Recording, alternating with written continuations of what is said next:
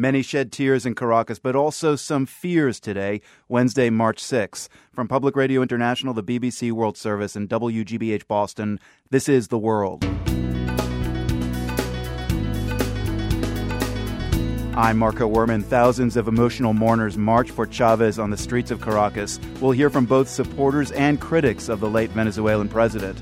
This Venezuelan academic thinks Chavez's harsh anti U.S. rhetoric caused many Americans to overlook his achievements. The reality is that there's been fundamental changes in Venezuela, fundamental changes in the political culture, in the political landscape, and that change has also been seen throughout Latin America. And later, some immigrants here on H 1B skilled worker visas say they fear deportation when they're between contracts. It's like you have a sword in your neck and you have to find a job.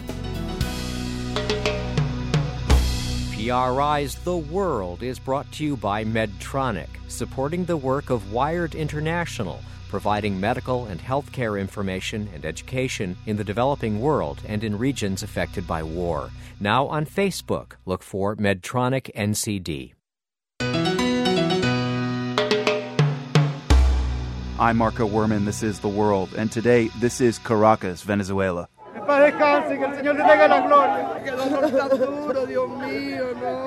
Supporters of Hugo Chavez mourning and crying in the streets of the Venezuelan capital. It was a massive outpouring of grief. Tens of thousands of people marched alongside the casket containing the body of the late Venezuelan president as it was driven from the hospital where he died yesterday to the military academy in Caracas. But it wasn't just tears from the Chavistas. There were chants, too, defiantly proclaiming that their comandante lives on. We're going to hear a range of Venezuelan voices today to try and gauge this very particular moment for the divided nation that Chavez leaves behind. A nation that is now gearing up for a presidential election to elect a successor in just a month's time. We're going to start with some of those people on the streets of Caracas. As you'll hear, not all of them Chavistas. Men like our Commander Chavez leave an irreparable loss. He was a heroic man who fought for Venezuela, especially for us, the poor. My heart is broken. Chavez took a piece of my heart. I think the best future for Venezuela is without Chavez. But he does leave a legacy. I don't share many of his ideas, but he does leave some positive things for the country. The voices of just three of the thousands of Venezuelans mourning President Chavez today on the streets of Caracas. Augusto Montiel was also part of that crowd. He's a member of Venezuela's National Assembly and of the ruling United Socialist Party. Montiel was out marching when we spoke with him earlier over a noisy cell phone line. He said the atmosphere in Caracas today was emotional. Emotions here are feelings of pain, of sorrow, of reflection, of gratitude to a great man, a great Democrat, a great inspirer of people, a great constructor of uh, democracies, of constitutions. People are embracing one to another, women, children, men. This is unfortunately a historic moment. And of course, fortunately for the world, the revolution will continue in the hearts of all these people, men, women, and all. How many people are around you there at, at this event where everybody's mourning Chavez today? Well, this is not just a morning march. This is a march of dignity, of emotions. Thousands uh, around the streets, people all around the main avenues, and reports say that around the military academy, thousands have concentrated waiting for the leader and uh, millions and millions on the streets. The big legacy of Chavez, of course, was Chavismo. Can it survive without him? Well, people here within the Socialist Party and outside the Socialist Party are all aligned to see the future of the revolution in the hands of all those who are with Chavez. Uh, Nicolas Maduro, the vice president, is uh, in charge now of the presidency, and we all support Nicolas Maduro to continue the work of President Chavez. Augusto Montiel, a member of Venezuela's ruling United Socialist Party there, speaking with us from the streets of Caracas earlier today. As you heard there, he's among those pledging his support to interim leader Nicolas Maduro and vowing to continue the work of Hugo Chavez. On the other hand, there are Venezuelans who are hoping for a change from the way Chavez governed. He proceeded in the 14 years that he was in power to undermine democracy using the tools of democracy. Moises Naim is a scholar at the Carnegie Endowment for International Peace. He was Venezuela's Minister of Trade and Industry in the early 1990s. He says Venezuelans will live with the changes Chavez set in motion for many years to come.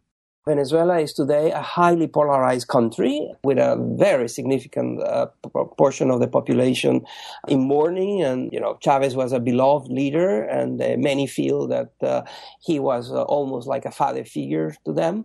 And the other half of the country just uh, is uh, strongly, strongly adversarial and feels that he undermined many of the good things that the country had. One of the big legacies that everybody's talking about is this whole notion of Chavismo. But without Hugo Chavez, can Chavismo survive? I mean, what, what for you is Chavismo? Chavismo depended on an economic model that was clearly unsustainable, that is already showing strains that will make and force whoever is in charge to make very fundamental economic reforms that will uh, be very painful to the Venezuelan people, and including, of course, Chavez supporters. Chavismo was using huge revenues, both from oil revenues, but also from indebting the country. The country's debt now uh, has soared. Uh, and that money was essentially used to fuel consumption. Uh, there very little of the of the money was uh, for investment, and they had uh, very very strong expansive uh, policies to boost demand, while at the same time they had the brakes in creating supplies, and that imbalance between a lot of uh, demand and all kinds of limits on the supply created the highest inflation in the, uh, Latin America. You're saying then that Chavez ruined the economy? I mean, it, it's the big challenge of whoever succeeds him to rebuild that economy? Yes, Chavez created an economic model that was unsustainable, that created, that was opaque, that was uh, highly prone to corruption, that was highly centralized, that was uh, f- uh, rife with cronyism. And there is, of course, uh, uh, the legacy of uh, talk about dignity. This is a country where if you can't work for the government, uh, you will not find a lot of job opportunities. And in order to work for the government, you have to display great uh, public uh, uh, statements uh, uh, and gestures of support, loyalty, even affection for the president and his government. So it's a highly personalistic, there's a personality cult, uh, and only devotees of the president will find jobs and subsidies and access to the handouts given by the government. All right, Moises, we're going to have to leave it there. Thank you so much. Thank you. That was Moises Naim, a scholar at the Carnegie Endowment for International Peace. We're joined now by Miguel Tinker Salas. He's a professor of Latin American history at Pomona College. His latest book is The Enduring Legacy Oil, Culture, and Citizenship in Venezuela. Any thoughts on those final words from Moises Naim, Miguel? I think there's a lot of vitriol there, and I think that it really doesn't capture what's happening in Venezuela. The reality in Venezuela is quite different from what you would normally see in the traditional media. Uh, the reality is that there's a president who has actually garnered support repeatedly in democratic elections that have been observed internationally, and I think that that, that, that tends to be obscured by the fact that, yes, there was a, a harsh rhetoric and a sharp rhetoric towards the U.S., but the reality is that there's been fundamental fundamental changes in Venezuela, fundamental changes in the political culture, in the political landscape, and that change has also been seen throughout Latin America. One need only look at see who is president uh, in most of the countries of South America to see that what began with Hugo Chavez in 1998 has in fact been picked up and spread throughout Latin America. Once you pull Chavez with all his charisma, all his personality out of the equation, do you have a political force left? I think you do. I think the example of that is very clear in the 2012 governor elections, in which Chavez did not campaign, and in which the, the, gov- the government supported party, the PSUV, won 20 of 23 elections. But I think that beyond the individual leaders, I think the most important thing is here is the social empowerment that has happened among Venezuelans that had been historically excluded from the political process. And sometimes that gets lost in the picture because this is not just about Chavez. This is about the fact that there's a population that has now claimed rights, now claimed position, and is not going to retreat to the margins. They are going to be a central figure in whatever happens in Venezuela. And at that level, there is no going back. The Venezuela of 2013 is not the Venezuela of 1998. Miguel Tinker Salas, the author of The Enduring Legacy Oil Culture and Citizenship in Venezuela, and a professor of Latin American history at Pomona College in California. We also reached out here in Boston for some local reaction to the news from Venezuela. Just five minutes from the World Studios is a Venezuelan restaurant called La Casa de Pedro. The owner is Pedro Alacon from Caracas. He serves up spicy and heavenly empanadas, fruit smoothies, and strong opinions. Two empanadas, two arepas. One arepa with the cheese and one arepa with the shredded beef and cheese. After ordering me a small feast, he led me through the kitchen to his office. There, the TV was on, tuned to a Spanish language news channel, a live report from those crowded streets of Caracas. Some people really love Chavez. My father voted for Chavez 14 years ago. Now you're talking to my father about Chavez, he just get a heart attack. I don't want to talk about him. So, Pedro, tell me, how did you learn of the news of uh, the death of Hugo Chavez yesterday? My father called me from Colombia. You're Venezuelan, but your father lives in Colombia. My father from Colombia. I moved them from Venezuela to Colombia because it was too dangerous for him. He's been robbed many times. It's, it's no life in there. Everything is completely expensive. I don't know how the people in Venezuela live with this type of salaries or the money. It's impossible. How did you react when you heard from your uh, from your father? I uh, I told my father, I said, "Are you sure?" Immediately, I got another call from my friend, and then he says, "Chavez died." You sure? Are you swear to me? Promise to me that you really what you're telling me is the truth. Yes, Pedro, I am. Why did you feel good that Chavez died? I don't feel good because he died. I feel good because he's not there anymore. I, I don't care if he if he go in jail, he died or something like that. But it's the progress for the country you were born. But he created a whole class of people who support him, who support his ideas. I mean, is he really gone? The whole idea of Chavismo no, is still there. No, it's still, and he's gonna get worse. let's put it this way 14 years ago, you didn't have a Chavez. Today, you got people that were born with Chavez. They got 14 years old kids, the new generation, they don't know anything else. Pedro, tell me what you are seeing for Venezuela's future right now. Very dark. Why? Those people that are in power today, they are not going to release the power so easy. It's going to be very tough, very tough life for the for Venezuelan people. Why? If it's Senor Maduro uh, win this election, if it's any election, which is I doubt it, they're to continue to do the legend of Chavez. And Chavez didn't have anything good for Venezuela. Chavez didn't educate the people. Chavez didn't build it up. We are one of the richest countries in the world. And today, you walking into any supermarket in Caracas, you see people fighting with the cars to get the last gallon of milk. But Venezuela is a country that I really I I miss in Venezuela. I love the country, excellent people, beautiful people. Some of them being manipulated by, by the system. Pedro Alacan, thanks so much for your thoughts on this. My pleasure. Now we eat some empanadas.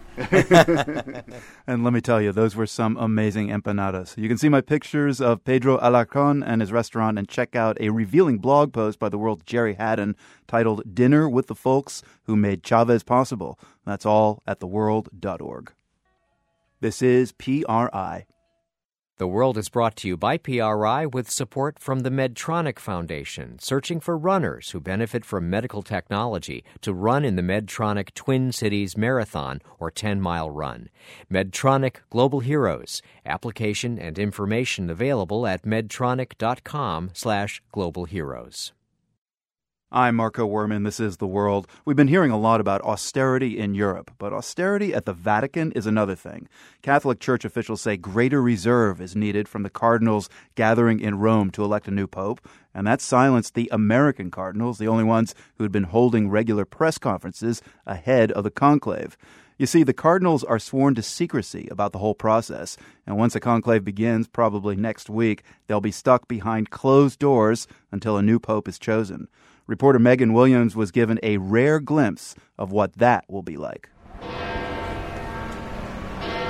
The bells of St. Peter's chime at 10 o'clock on a crisp, sunny morning.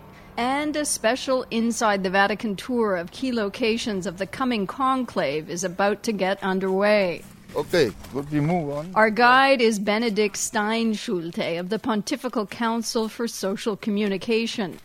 He leads us up a small incline to the Santa Marta complex. This is where 115 princes of the church, the cardinals who will elect the new pope, will stay for the duration of their conclave. The long, low, rather plain edifice was constructed in the 1990s under the pontificate of John Paul II.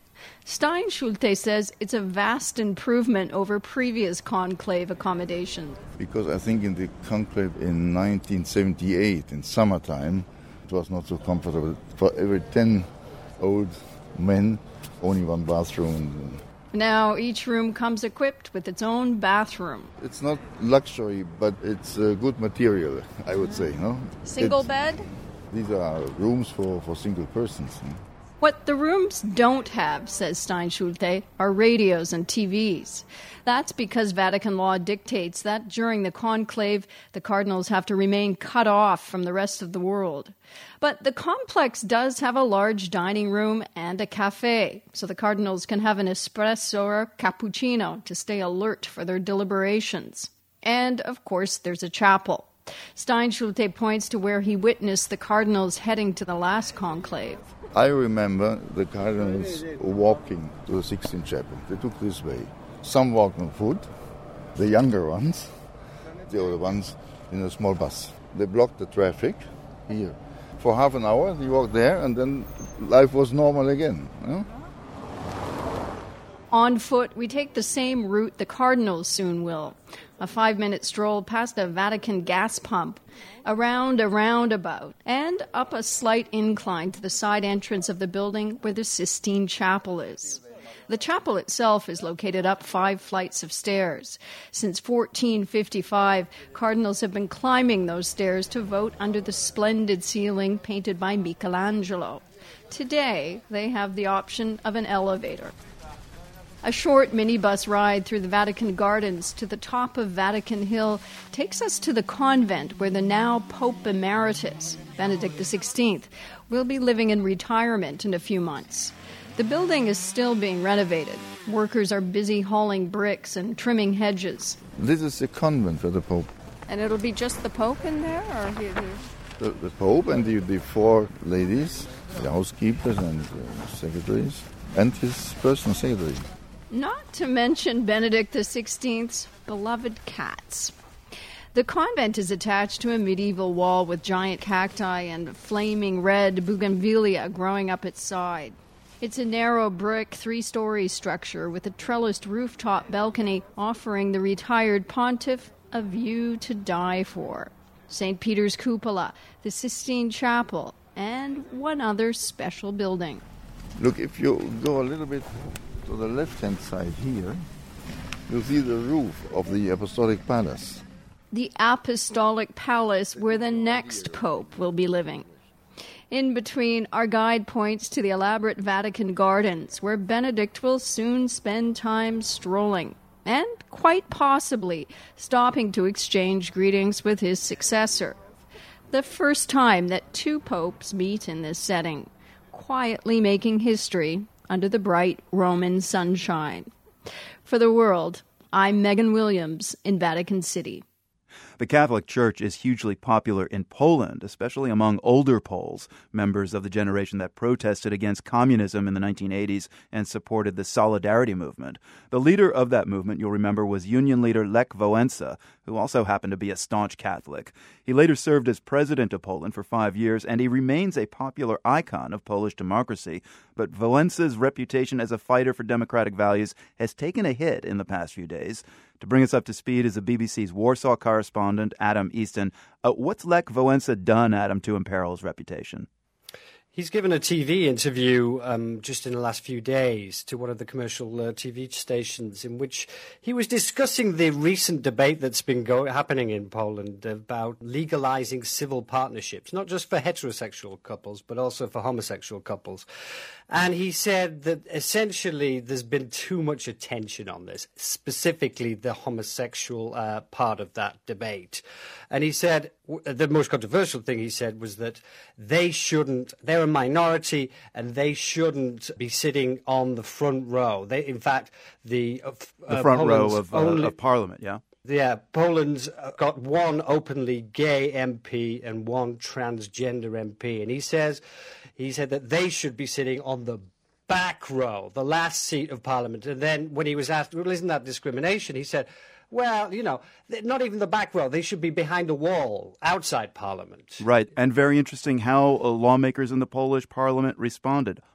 It's been the first actual sitting of Parliament today since Mr. Wałęsa's comments, and the openly gay uh, Polish MP and the transgender MP protested against uh, Mr. Wałęsa's comments by actually taking their seats in the front row of Parliament, which are, is reserved in Poland for the party leaders, which they are not, and they usually sit somewhere in the middle. So, what was the reaction in Parliament, and did it did it ripple out at all into the Polish public? It must have this has been debated every day on the news channels, the radio stations, the TV, and the newspapers since Mr. Wałęsa made these comments. People have been talking about it all the time. And I think this, this, this, this shows two things about Polish society. One is that Poles are acutely aware that whatever Mr. Wałęsa says, he's, after all, uh, the most well known living Pole in the world and if he says something like this, it's embarrassing for the image of Poland. And people are acutely aware of that. And what, that's one of the reasons why people have been discussing it so much. And the other thing is, I think it shows that um, there's a, a, generational change in attitudes happening. It's happening very slowly, but I think it shows that a lot of younger Poles. Uh, Poles who've had the opportunity to travel abroad since the uh, freely since the country joined the European Union and have experienced other cultures. And I think it shows that, you know, Mr. Wałęsa's comments to them is frankly unacceptable, and the media's picked up on that. So this is a slow change of attitudes. It will take a generation. I mean, the most recent opinion poll uh, about legalizing civil partnerships showed that 85% of those who responded said they were in favor of doing so for heterosexual couples. For homosexual couples, that number falls to 33%, with mm. the majority against it. The BBC's Adam Easton in Warsaw. Thanks. Thanks, Marco. This is PRI, Public Radio International.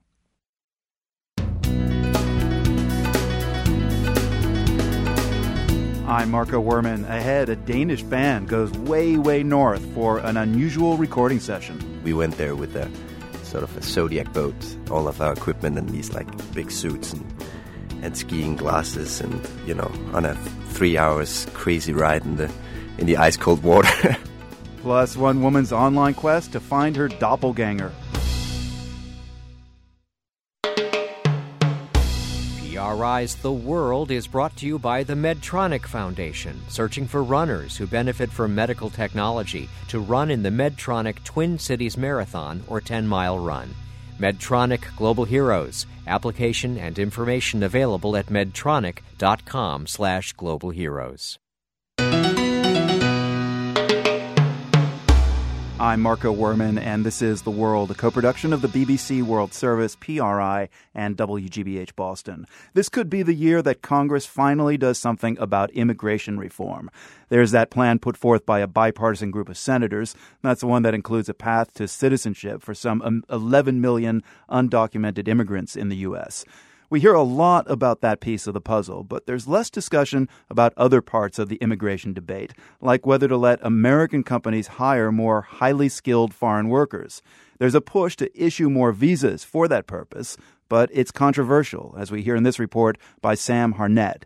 Kriti Bajaj thought she'd found her way. She studied biology, graduated from Stanford University, and then went home to India for a PhD. But after a year, she realized academia just wasn't for her. There's too many unknowns. Nothing was working. Um, you know, I was in this like dark little cell in the middle of nowhere. Bajaj decided to ditch biology and restart her life as a computer programmer back in California.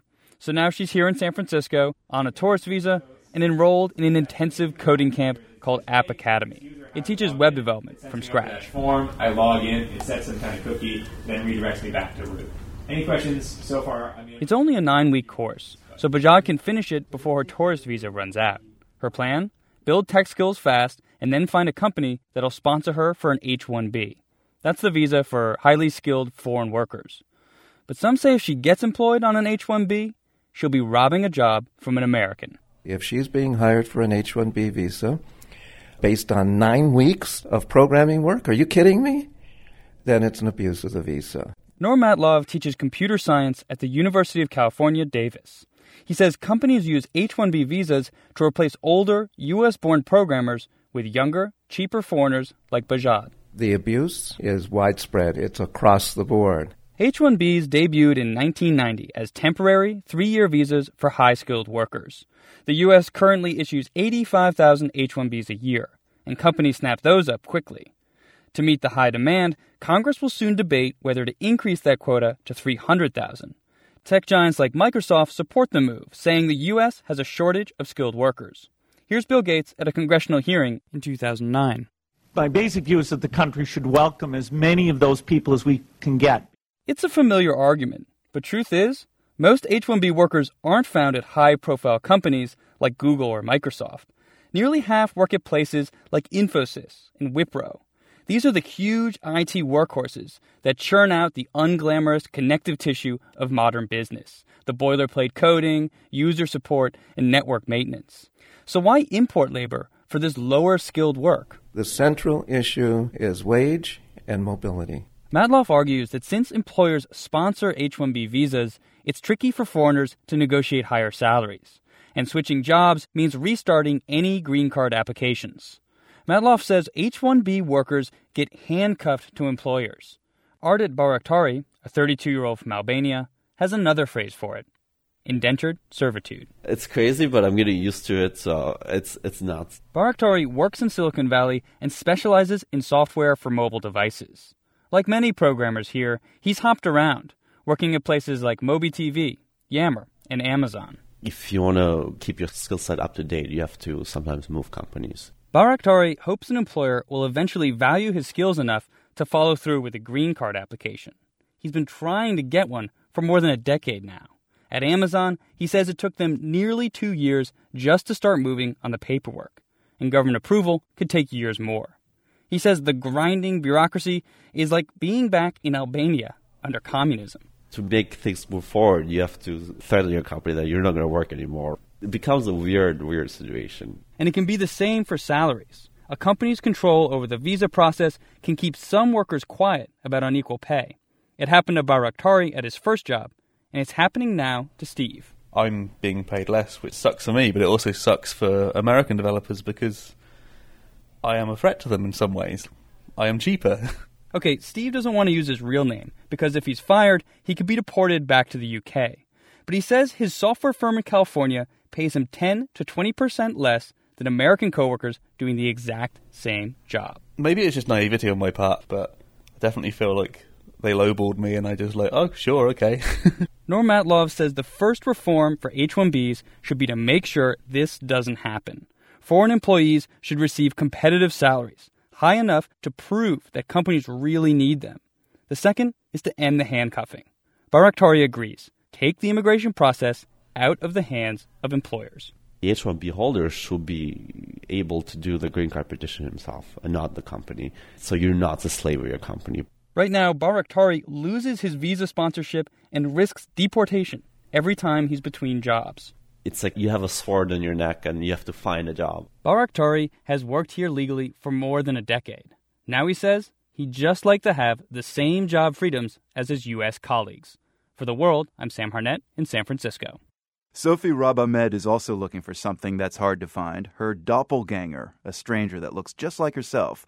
Rabamed is in her 20s, slim, about 5 foot 9, with blue eyes and brown hair, and she's posted her picture on the internet in what resembles an FBI wanted poster. But Sophie, you're not being hunted. You are doing the hunting. You're actively searching for your perfect body double for a while now. Uh, what's driving you?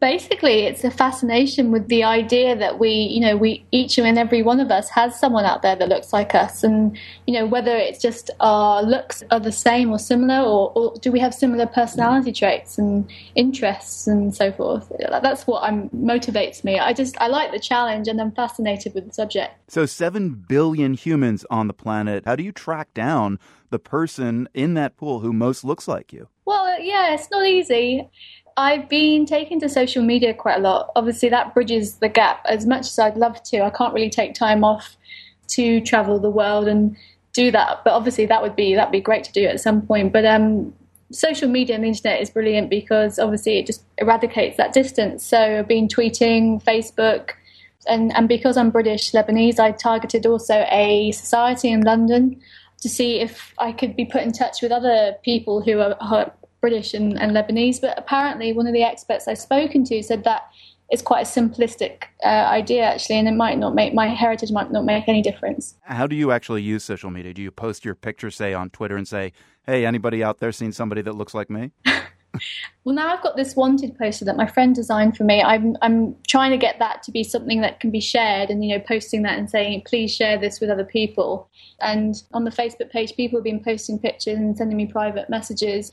So there's there's definitely some potential now for some um, other good suggestions. I think. Right. I, I gather somebody uh, noticed a resemblance between you and actress Helena Bonham Carter. Do you agree with that? Um, I mean, I've had her and Natalie Portman quite a lot. So, I mean, I think there are similarities, but I think it really depends on the definition of what we mean by doppelganger. I mean, they've both got brown eyes, for example, mine, mine are blue, you know, but then I've spoken to an expert and, and I've been told, you know, I'm not even my own doppelganger and, you know, I look different in different pictures. And similarly, because I'm very familiar with this face, you know, I'm going to be a very harsh judge. Whereas, you know, other people that don't know this face so well, don't know me very well, are suggesting people, and sometimes I'm like, no, that doesn't look like me at all.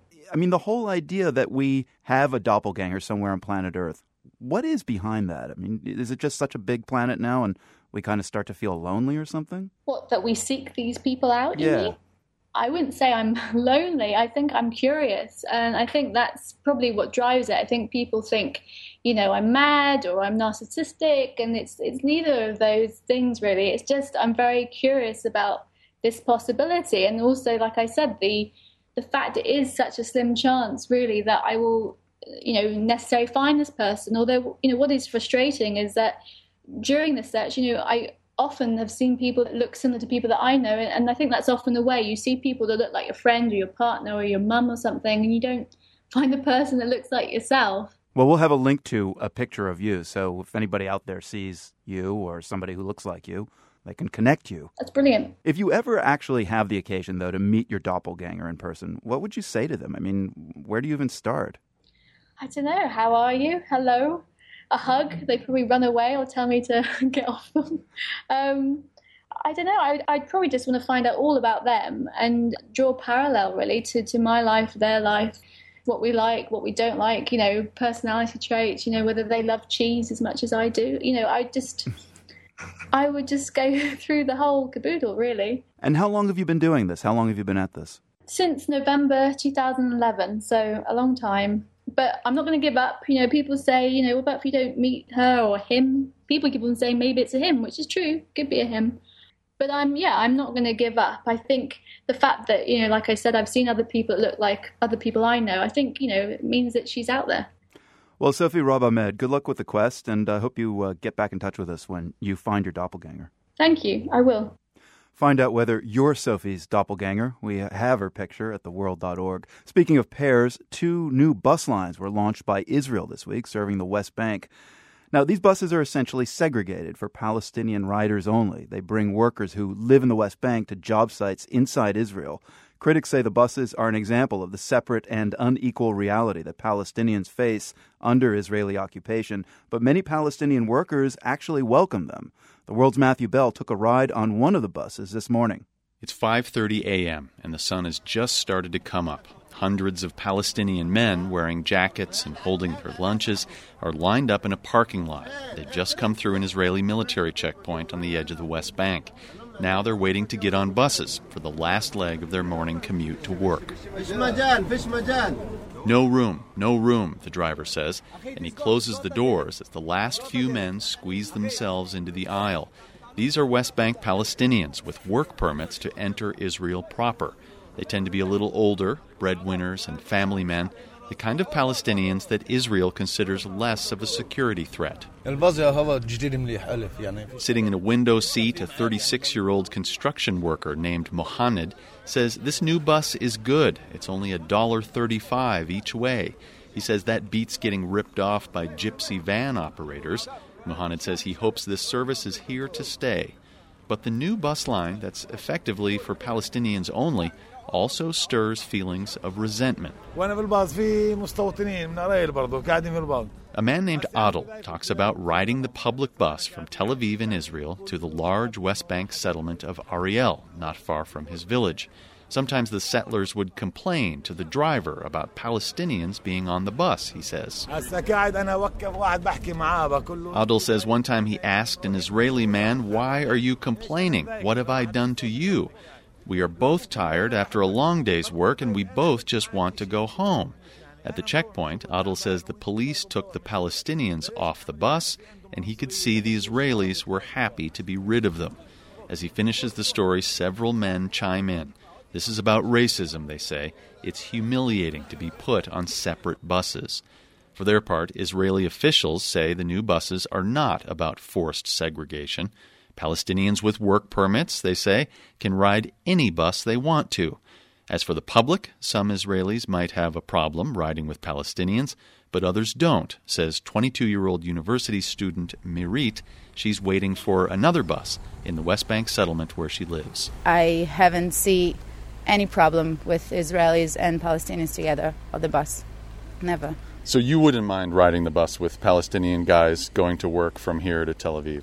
Of course not. Of course not. The, the people are living here, they take their works, they this is their country too, so of course Israeli human rights groups and some members of parliament say the bus service for Palestinian workers adds up to a policy of discrimination and racism.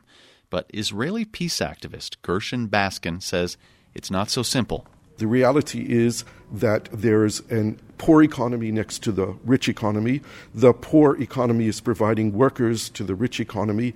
They have to move from point A to point B. There were too many workers under the current situation, and the bus company saw an opportunity to make more money and added more bus lines. However, Baskin says the Palestinian only buses do put a spotlight on the underlying problem. Israel continues to maintain a military occupation over the West Bank, and the two populations living there, Jewish settlers and Palestinian Arabs, do not have the same rights. There's no such thing as separate and equal. It didn't work in America. It doesn't work here. We're, we're living in a binational reality. We have been living in a binational reality for 46 years where there are two separate economies and two separate legal systems. And if that continues, that becomes even more and more problematic. Baskin says the two sides could go a long way to solving the problem by reaching a political solution. Even after that, though, Palestinian workers are likely to depend on the much larger Israeli economy and maybe some sort of bus service for some time to come. For the world, I'm Matthew Bell in Jerusalem. Mixing things up a bit today for the GeoQuiz. That musical clue is your first step north, way north to our destination. In just a couple of minutes, we're going to tell you about a band that traveled there, a place just 600 miles shy of the North Pole. They went to collect sounds from a ghost town located on a very unusual island. This island is part of what's called the Svalbard Archipelago. It's administered by the Norwegian government, but for many years it's been a kind of free trade zone. You can fly into Longyearbyen, the main settlement on this island. From there, you'll need a snowmobile or a boat, and make sure you take along a guide with a gun. There are more polar bears than people here. Think about that for a minute or two.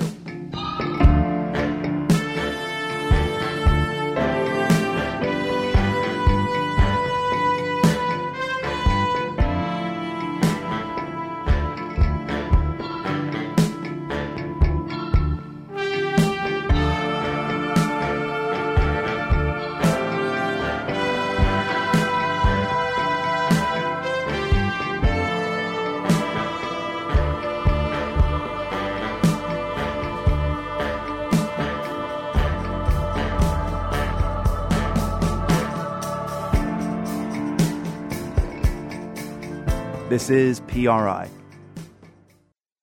I'm Marco Werman. This is The World. What is it about European musicians who live way up north? I once interviewed an Icelandic band that sought out an abandoned lighthouse reachable only by rowboat to record their latest album. Maybe it's the long, monotonous winters that push these people to near jackass like antics when deciding where to produce their music. But the world's Clark Boyd has discovered a Danish outfit called Efterklang, and this story just may take the cake.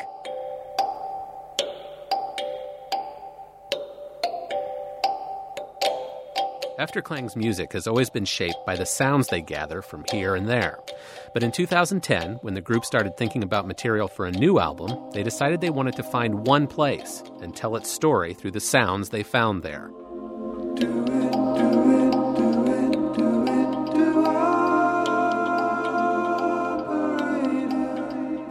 The band started digging, going online, trying to find interesting places, but nothing really grabbed them until we suddenly get this email from a Swedish film director, and he suggested we should make a music video in this ghost town he knew about, and he attached some photos, and we were just mesmerized instantly. Rasmus Stolberg is Efterklang's bassist. This ghost town, he says, isn't something out of the American Wild West. It's called Pyramida, a long abandoned coal mining settlement on the remote island of Spitsbergen.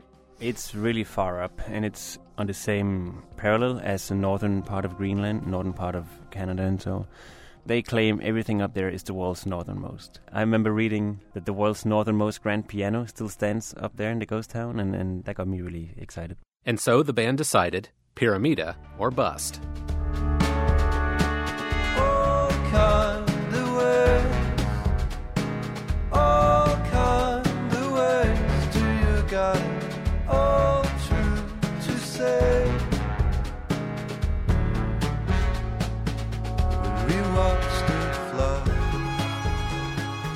Stolberg notes that Spitsbergen is a daunting destination, inhospitable, strange, and potentially dangerous. There are more polar bears than people. Uh, and that that's uh, of course a, a very cool tagline for a place, but it's also something to take serious, of course as is getting permission to go there at all. Spitsbergen is part of what's called the Svalbard Archipelago. It's administered by the Norwegian government, but it's kind of a free trade zone. Other countries have had economic interest there over the years. Sweden, for example, built the original coal mine there in 1910. Then it was sold on to the Russians in the late 1920s. It's called Pyramida because of the pyramid shaped mountain next to the mining facilities. The settlement, which at one point was home to 1,000 workers and their families, was abandoned by the Russians in 1998. But as Efterklang's Mads Brauer found out, you still need to get permission from the Russian mining company to visit they are not very communicative. We sent them letters in Russian. We had friends in Moscow go into the office and say, "Excuse me, did you actually receive that letter?" And nothing happened. We even faxed them. First time I used a fax in years. Eventually, though, in the summer of 2011, the band got the green light. They loaded up on Gore-Tex and canned food. They packed up their recording equipment and hopped a flight to Longyearbyen, the main town on Spitsbergen. But to reach Pyramida, says Efterklang singer Casper Clausen, you have to go even further north. We went there with a sort of a Zodiac boat, all of our equipment and these like big suits and and skiing glasses and you know on a three hours crazy ride in the in the ice cold water.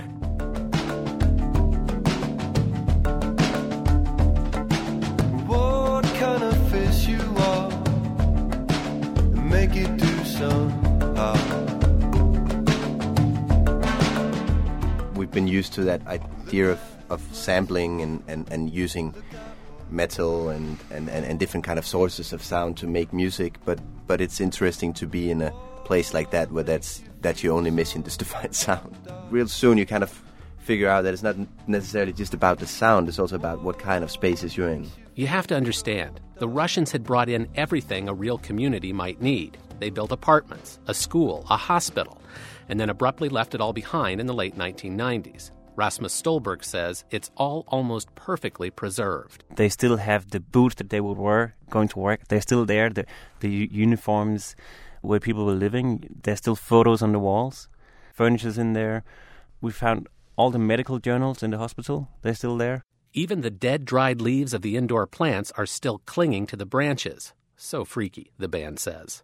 But the things they found to create sound, says Casper Clausen, were mind blowing. These kind of concrete blocks, mm-hmm. which kind of hold together by metal uh, bars. They were just lying dumped somewhere, and if you kind of hit them with mallets, they would have like single notes, so doom doom doom.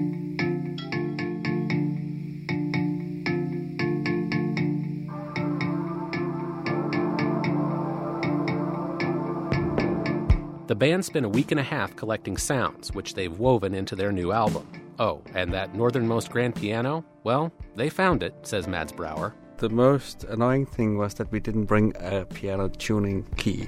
So, in the end, the piano doesn't end up featuring heavily on the album. But that's kind of beside the point, Brauer says.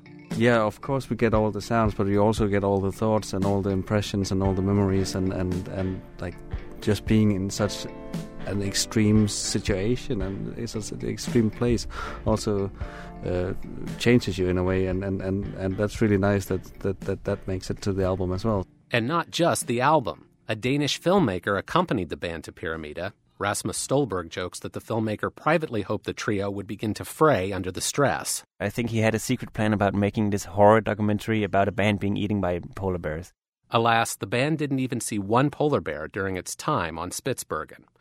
Worry began to grow that three Danes working in the silence of Pyramida, not being chased by polar bears, and generally not having one of those VH1 behind the music, all was not well moments, would make for a pretty dull documentary.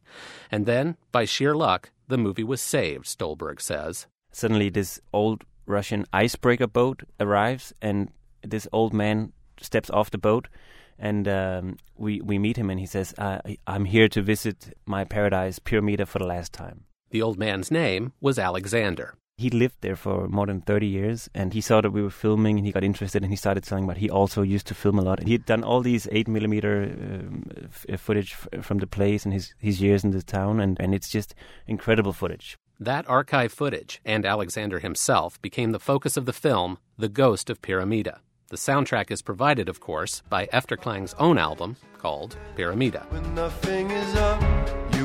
I asked the guys in the band if they're already looking for another crazy abandoned spot for their next album. They joked that after the cold and rain of Spitsbergen, the Portuguese island of Madeira was looking better and better. For the world, this is Clark Boyd.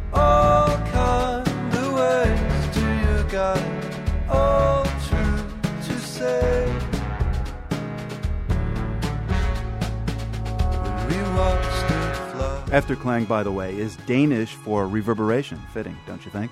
We've got some amazing photos of the band's trip to Pyramida and the trailer for that film Clark mentioned at theworld.org. And by now, you've probably guessed Spitsbergen is the answer to today's Geo Quiz. From the Nan and Bill Harris studios in Boston, I'm Marco Werman. Thanks for tuning in. The World is a co production of the BBC World Service, PRI, and WGBH, supported by the Bill and Melinda Gates Foundation, dedicated to the idea that all people deserve the chance to live healthy, productive lives. GatesFoundation.org. The Rita Allen Foundation, investing in transformative ideas in their earliest stages to leverage their growth and promote breakthrough solutions to significant problems. Online at ritaallen.org and by the PRI Trust for Innovation, which enables informed risk taking in the creation of new content for public radio. Donors to the Trust include Marguerite Steed Hoffman, the Tagney Jones Family Fund, and the Rose Family Fund. PRI, Public Radio International.